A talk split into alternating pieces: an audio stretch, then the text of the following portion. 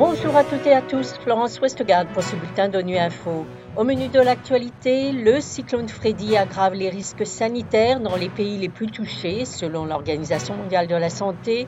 La conférence des Nations unies sur l'eau continue et nous verrons comment il est possible de garantir l'accès à l'eau pour tous et pour toutes. Enfin, des colibris en origami font sensation à cette conférence sur l'eau.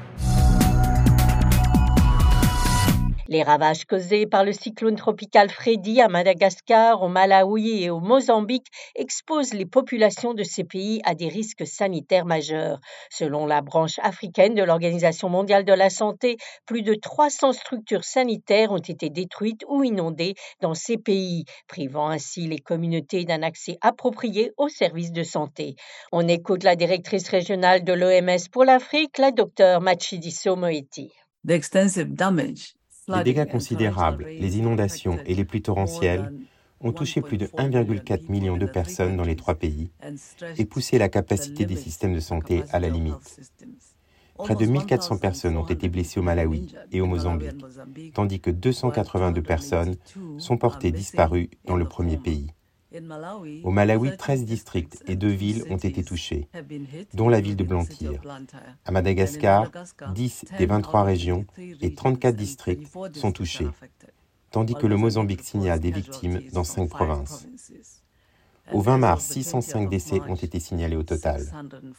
Des maisons, des écoles, des routes et d'autres infrastructures ont été détruites ou endommagées et de grandes étendues de terres agricoles inondées font craindre la malnutrition et le développement de maladies et de problèmes de santé chroniques.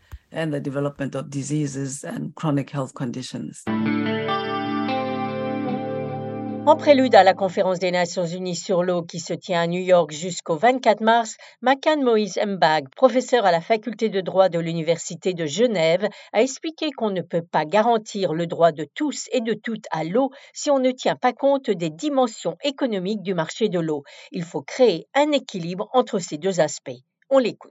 La question qui se pose, c'est comment on crée un équilibre entre les aspects économiques, les aspects liés au marché, de l'eau et d'autres aspects tels que les aspects sociaux, les droits humains essentiels, les besoins humains essentiels et la protection des écosystèmes aquatiques. À mon avis, et c'est là toute l'idée du développement durable, toute l'idée de la solution durable, c'est comment on opère un équilibre entre le volet économique, le volet écologique et le volet social. Mais ça ne ferait pas de sens de dire que l'eau ne doit pas du tout être prise en compte dans sa dimension économique. Et moi, j'irais même beaucoup plus loin et dire que l'économie, l'outil économique, est un outil indispensable aujourd'hui pour une diplomatie saine de l'eau. On a vu dans certains contextes où il y a de potentiels conflits en relation avec l'utilisation des ressources en eau, on a vu que de dynamiser, de promouvoir des investissements sur la ressource en eau peut permettre une coopération effective. Donc on peut penser à des approches de marché en ce qui concerne l'eau, tant que ces approches de marché permettent justement de garantir la diplomatie de l'eau, de garantir l'utilisation équitable et raisonnable et la réalisation du droit à l'eau.